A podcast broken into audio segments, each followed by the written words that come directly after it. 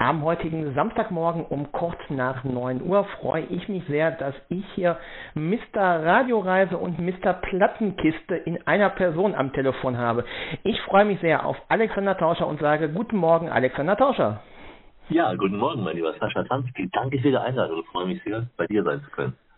100 Jahre Radio. Da kommt natürlich die erste Frage auf, was ist Radio für dich überhaupt? Radio ist für mich nicht nur der Beruf, nicht nur das Hobby, es ist eine Leidenschaft. Ich bin mit dem Radio groß geworden. Ich bin ein fanatischer Fan des RIAS gewesen, des Rundfunks im amerikanischen Sektor Berlin, der mich zum Radio gebracht hat. Auch die Ansprechweise dieses Senders. Und für mich ist Radio nach wie vor das Beste, was es gibt, wenn es gut gemacht wird, Sascha.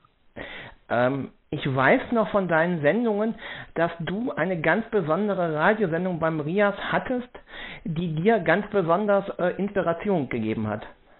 Ja, das war das klingende Sonntagsritzel, eine musikalische Preisfrage seinerzeit, gibt es heute immer noch, aber leider sehr, sehr schlecht geführt. Es hatte einst Hans Rosenthal gegründet. 1965, am 7. März, saß er erst zum ersten Mal vor einem Rias-Mikro, hat zum ersten Mal Musikfragen aufgegeben. Es geht im Prinzip darum, sechs Musiktitel ergeben ein Wort. Der Moderator fragt, wer ist der Komponist, wer ist der Sänger, aus welchem Land kommt der Sänger, und dann den Buchstaben und am Ende ein Wort und äh, idealerweise auch noch ein roter Faden. Und das ist an sich ja ganz simpel, aber in der Sendung wurden verschiedene Genres gemischt und vor allem wurden Raritäten gespielt. Lieder, Schlager, Couplets, Instrumentalhits, die man sonst nie hört, Rias Archivschätze. Und das hat mich sehr, sehr neugierig gemacht und hat meinen Musikhorizont empfindlich geweitet. Ich hätte nie mich für Klassik interessiert, nie für Orchestermusik, nie für alte Jazzsachen, für Schlager, für solche Art von Schlager vor allem. Und das ist die Kunst, Leute zu interessieren für Musik. Ich habe den Moderator bewundert, diese Art Christian Wiener, die Stimme und vor allem auch, wie er die Menschen angesprochen hat. Gab es denn danach das Sonntagsrätsel noch oder wurde das eingestellt, als er dann ging? Das äh, ist weitergelaufen. Es ist unter seiner Zeit mal versucht worden, es einzustellen. Ich habe damals auch sehr, sehr gekämpft für den Erhalt, aber es ist sehr, sehr schlecht weitergeführt worden. Es ist klar, er ist nicht adoptierbar, aber der zweite Nachfolger nach ihm, der hat das jetzt so gegen die Wand gefahren, musikalisch. Das ist so schlecht moderiert, so künstlich, so unmelodiös so abgehoben. Die Fragen haben kaum noch was mit Musik zu tun und entfernen sich von wirklich dem, was ein das Sonntagsrätsel ausgemacht hat. Also mir tut das weh und äh, ich fürchte, Christian Wiener, der ist seit zwei Jahren tot, würde sich im Grab umdrehen, wenn er das hören würde. Eine deiner großen Leidenschaften sind, äh, ist und sind ja die Plattenkisten. Ähm, wie kam es denn zu dieser wunderbaren Sendung? Die kam im Prinzip durch das Ende von Christian Wiener. Ich war damals traurig, sehr tief traurig. Ende 2012, Christian Wiener zum letzten Mal Sonntagsfritz. Ich wusste, es wird nie mehr mit ihm so weitergehen. Dann sagte ein Bekannter von mir in Saarbrücken, mach du doch mal was. Und ich wollte schon immer mal in die Richtung etwas machen, habe nur einen Vorwand gesucht, alte Schlager zu spielen, hat mir überlegt, du musst eine Rubrik finden, in der du ein Wort vorgibst und dann unter diesem Wort dem Vorschein im Prinzip die Lieder spielen, die zu diesem Wort passen. Und dadurch öffnest du auch anderen den Horizont. Und so begann das auch bei einem Popsender, bei dem niemals ein Lied von Evelyn Königke gelaufen wäre, Paul Kuhn oder Edith Schäuber. Und so habe ich begonnen, diese Plattenkiste zu produzieren. Immer ein Wort, sechs äh, Titel zu dem jeweiligen Titel eben passend auch. Und so ist es entstanden und hat sich aber an der Moderation, wer es noch hören kann, sehr orientiert an Christian Wiener, auch an diesem Duktus, vor allem auch an der Intention dieses einzigen Sonntagsrätsels. Mhm. Ähm, die Plattenkiste ähm, habe ich gehört und dann war das erste, was ich gehört habe und was mir dann immer im Kopf geblieben ist zum Thema Alexander Tauscher, die Rias Insulana. Die hast du ja recht oft gespielt. Ja, und die sind natürlich ein integraler Bestandteil gewesen, auch seinerzeit bei Christian Wienert. Er hat es gepflegt. Die Insulaner sind ein Kabarett der Nachkriegszeit in West-Berlin geboren, im Kalten Krieg in der Zeit der Blockade, also als West-Berlin umzingelt war von äh, sowjetischer Armee, als es nur die Luftbrücke gab. Und da ist der Begriff entstanden, die Insulaner, das Funkkabarett Günter Neumann. Und diese Chansons, die sind teilweise ja, wirklich zeitbezogen, aber einige auch heute noch aktuell und vor allem sie sind urwitzig, sie sind melodisch, sie haben so viel Tiefgang. Das sind Lieder, die oft auch bekannte Melodien aufgreifen, aber eben sehr scharfzüngig, das mit dem aktuellen Inhalt versehen. Und äh, ja, schade, dass heute niemand mehr spielt. Ich habe es versucht zu bewahren. Da gibt es natürlich nur einen begrenzten Fundus Aber immer wenn so ein Insulaner Archivschätzchen mal durchs Raster fällt, also dieses passende Wort reinfällt, dann ist es auf jeden Fall für mich ein Grund, es zu spielen. Und ich hoffe, ich mache damit eben Leuten wie dir eine Freude, die das noch nie gehört haben. Und so ging es ja auch mir. Ich habe nicht gelebt 1948, habe es alles erst später kennengelernt, eben durch Christian Bienert. Wie lange sitzt du eigentlich an so einer Plattenkiste dran? An so einer Einzelfolge, ich denke so eine knappe Stunde schon. Das kann mal etwas schneller gehen, etwas langsamer. Ich mache das sehr, sehr spontan. Also ich habe schon eine Vorstellung, welche Musik ich reinnehmen könnte. Gebe natürlich auch in meinem Archiv Suchbegriffe ein, aber ich will das sehr dosiert machen. Ich beginne immer mit dem sehr leichteren Titel, um den Einstieg zu erleichtern. Ein Schlager, der noch am dynamischsten ist, dann noch einer, der auch etwas noch flotter ist und versucht, die etwas härteren Brocken, es ist dann auch mal so ein Chanson, in die Mitte zu verpacken und am Ende wieder etwas leicht rauszugehen. Auch da orientiere ich mich an Christian Wienert, der die Hörer immer mitnimmt. Du musst ihn, einen Hörer, der zufällig einschaltet, der mitnehmen. Der hat jetzt was anderes gehört und dann willst du ihn mitnehmen, dass er nicht abschaltet. Dann versuchst du ihn an die Hand zu nehmen und wirklich an der Hand zu begleiten, ihm zu sagen, jetzt kommt was, was du noch nie gehört hast, was vielleicht für dich ungewohnt ist, aber hör mal rein dann auch das zu erklären und dann auch zu sagen, jetzt kommt etwas, was gar nicht hier reinpasst, das ist anders, aber ich will es mal anspielen, hören Sie mal kurz rein und dann kommen wir wieder zum Gewohnten zurück. Und das schafft, denke ich, Vertrauen. Weil ich habe dem Bienert auch vertraut. Da kamen auch Titel, die haben mir nicht gefallen. Aber wenn er einen da so akustisch an die Hand nimmt, das ist eben das, was ich unter gutem Radio verstehe. Die Hörer ernst zu nehmen und für sie ein verlässlicher Partner zu sein. Dem zu sagen, hier ist etwas, was du woanders so nicht bekommst sei froh, sei glücklich, das jetzt hier zu hören und äh, ja, wir sind etwas anders als die anderen. Das ist ja auch eine sehr schöne Sache. Nur, äh, nur bei mir kommt dann natürlich auch die Frage auf, wie kriegt man so etwas ähm, Chefs von Radiosendern ähm, verkauft, wenn man das so sagen darf? Ja, das ist das Allerschwerste, Sascha, das spricht Weil natürlich die allermeisten Radiochefs dann äh, die Augen schließen und sagen, das passt doch nicht zu uns, das geht doch gar nicht. Wer es nicht gehört hat oder wer dann zufällig reinhört, sagt, das ist ein alter Titel, aber ich denke mal, man müsste die Hörer fragen. Und wenn man so Blindverkostungen macht, wenn man den Hörern etwas vorspielt, viele finden das urkomisch, die haben sowas noch nie gehört, da haben es auch ganz früher gehört und sagen, das ist aber lustig, das ist aber, oh, ist ganz anders, ne? Aber du weißt ja, oft sind Radiochefs leider, ähm, die anderen natürlich hier in unserem Programm, ja, natürlich. ganz offenherzige natürlich, Sascha, wie wir wissen, aber andere Radiochefs sehr, sehr verschlossen, sie kennen es selber nicht. Ähm, das sind Radiochefs, die sind geboren in einer Zeit, als Radio eben nicht mehr so war, wie es sein sollte. Die können das gar nicht anders machen. Ähm, Christian Wiener, um ihn nochmal zu zitieren, ist auch mal gefragt worden von ähm, Besuchern im Funkhaus, warum denn das neue Programm so schlecht ist. Da hat er gesagt, oh, ich muss jetzt unser Haus in Schutz nehmen die können es nicht anders. das finde ich so schön, die können es nicht anders, nicht besser. Wenn man jetzt noch von der Plattenkiste wegkommt, du machst ja auch noch die Radioreise. Dafür ja. warst du im Prinzip auch schon auf der ganzen Welt unterwegs. Gab es da Highlights? Ja, es gibt Länder, die mich natürlich sehr, sehr begeistert und beeindruckt haben. Ich äh, war sehr fasziniert nach meiner ersten Israel-Reise und war seitdem neunmal da gewesen. Ähm, und natürlich durch meine privaten Bindungen auch die Reisen nach Russland, vor allem Moskau, habe ich immer bewegt und habe auch versucht, sehr, sehr gute Sendungen zu machen. Auch jetzt in diesem Zusammenhang ist es immer noch schwierig, aber man kann da gute Geschichten finden. Ich habe Lieblinge, wo ich gerne hinfliege. Das ist sowas wie Kroatien. Ich mag das Land, die Küste, all das. Ähm, bin auch sehr gerne in Österreich.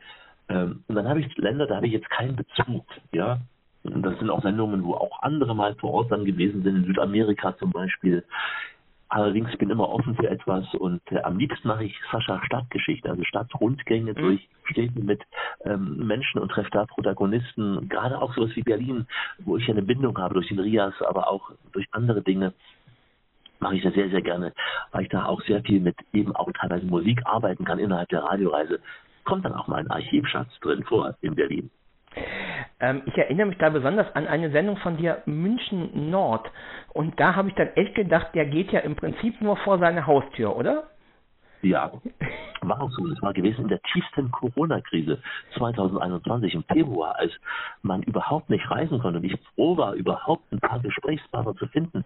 Das war meine erste Reise nach dem langen Lockdown, aber es war noch im tiefen Lockdown drin. Das war im Februar und deswegen äh, bin ich da auch ohne Übernachtung hin, einen Tag hin, einen Tag zurück nächsten Tag wieder und war wirklich wahnsinnig glücklich, jemand gefunden zu haben, mehrere Gesprächspartner. Das war ein Highlight, wenn du sonst Woche für Woche unterwegs bist in der Regel. Und dann bist du von Mitte November bis Mitte Februar faktisch nicht unterwegs. Mhm. Also du bist zu Hause.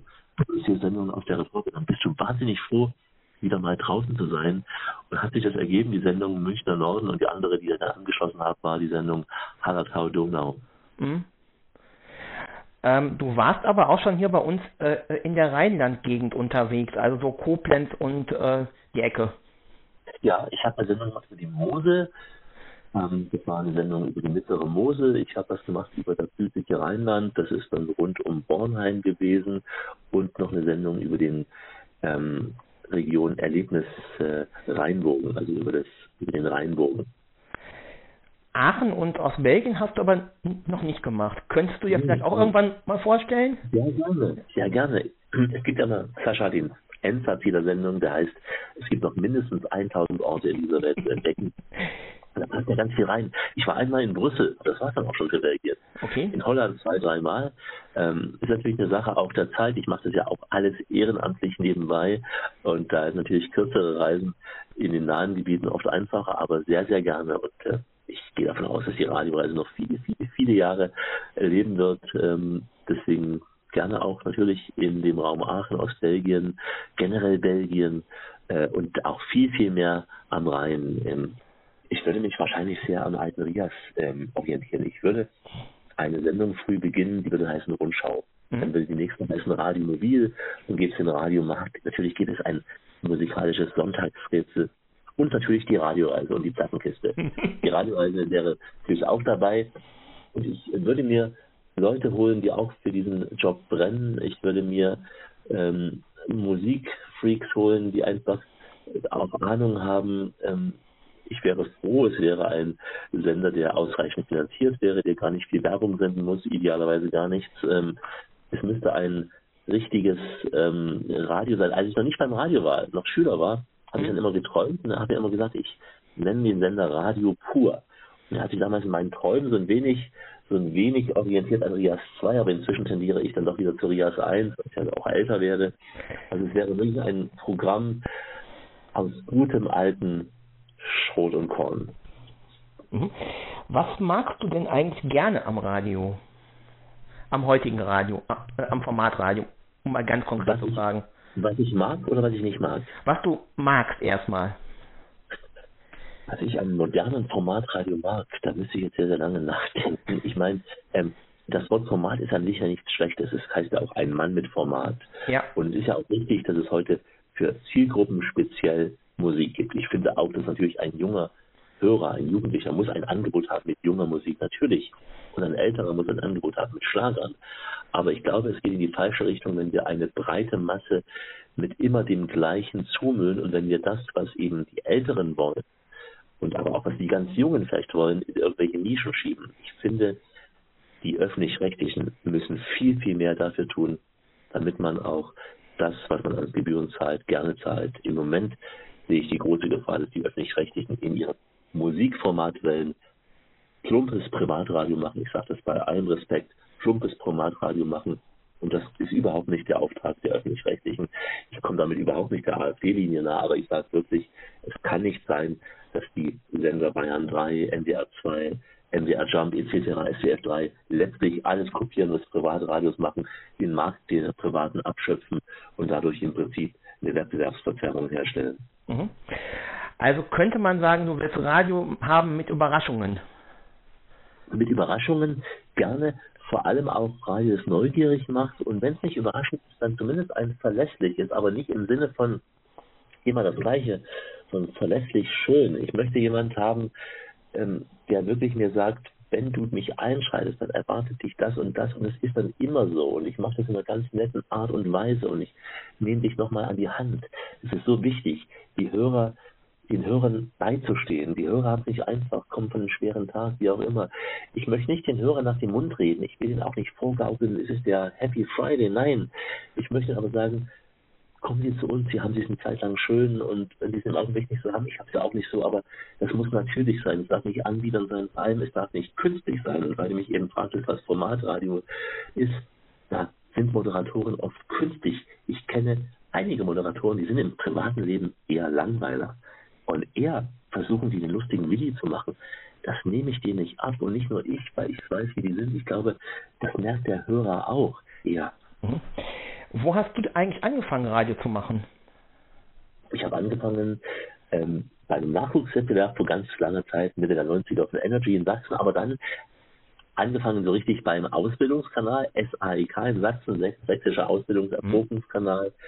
Dann kam ich über eine Praktikumsstelle zu Radio Chemnitz und nach einer gewissen Zeit zu Radio PSR ins Regionalstudio, leider nur ein halbes Jahr. Und dann waren sehr prägende drei Jahre für mich gewesen bei Vogtland ein Sender in Plauen ansässig, damals neu gegründet, 98, voriges Jahrhundert. Und ich habe da wirklich mitmachen können, habe sehr viel experimentieren können, übrigens auch mit eigenen Musikspecials. So haben wir die getarnt damals als Nachmittagsprogramm zur Formel 1. Also wenn die Formel 1 aus Frankreich kam, habe ich mit dem Moderator einen 5-Minuten-Talk über französische Chansons gemacht. Das ging damals noch.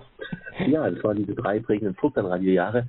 Die waren dann irgendwann zu Ende für mich. Ich habe dann bei einem Nachrichtenzulieferer weitergearbeitet, weitere 12, 13 Jahre. Das ist die BLR Radiodienst, ein Zulieferer. Wie gesagt, habe ich mich jetzt nicht so austoben können, dafür aber Reichweite geschaffen und dann ähm, über die Wirtschaftsredaktion so ein bisschen raus aus dem Hauptnachrichtengeschäft gekommen und irgendwann über Umwege hobbymäßig dann die eigene Radioreise entwickelt.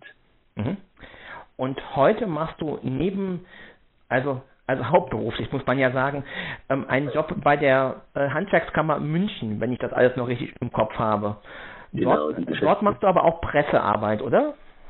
Genau, ich bin auch Pressesprecher bei der Handwerkskammer für München und Oberbayern, die größte Kammer in Deutschland, äh, bin Pressesprecher und mache dann was ganz anderes zum Teil auch, und zwar die Zeitung bestücke ich. Wir haben eine Mitgliederzeitschrift, die Deutsche Handwerkszeitung und da bin ich zum Teil auch Printredakteur, aber beantworte auch Presseanfragen und wir machen auch ein wenig Audio, natürlich nicht so umfangreich wie die Radioreise, aber auch wir haben so ein kleines, kleines Surfingstudio und ab und zu auch mal Töne unserer unseres Präsidenten, unseres Hauptgeschäftsführers, etc., auch wichtiger Ansprechpartner im Haus anbieten, den Sendern.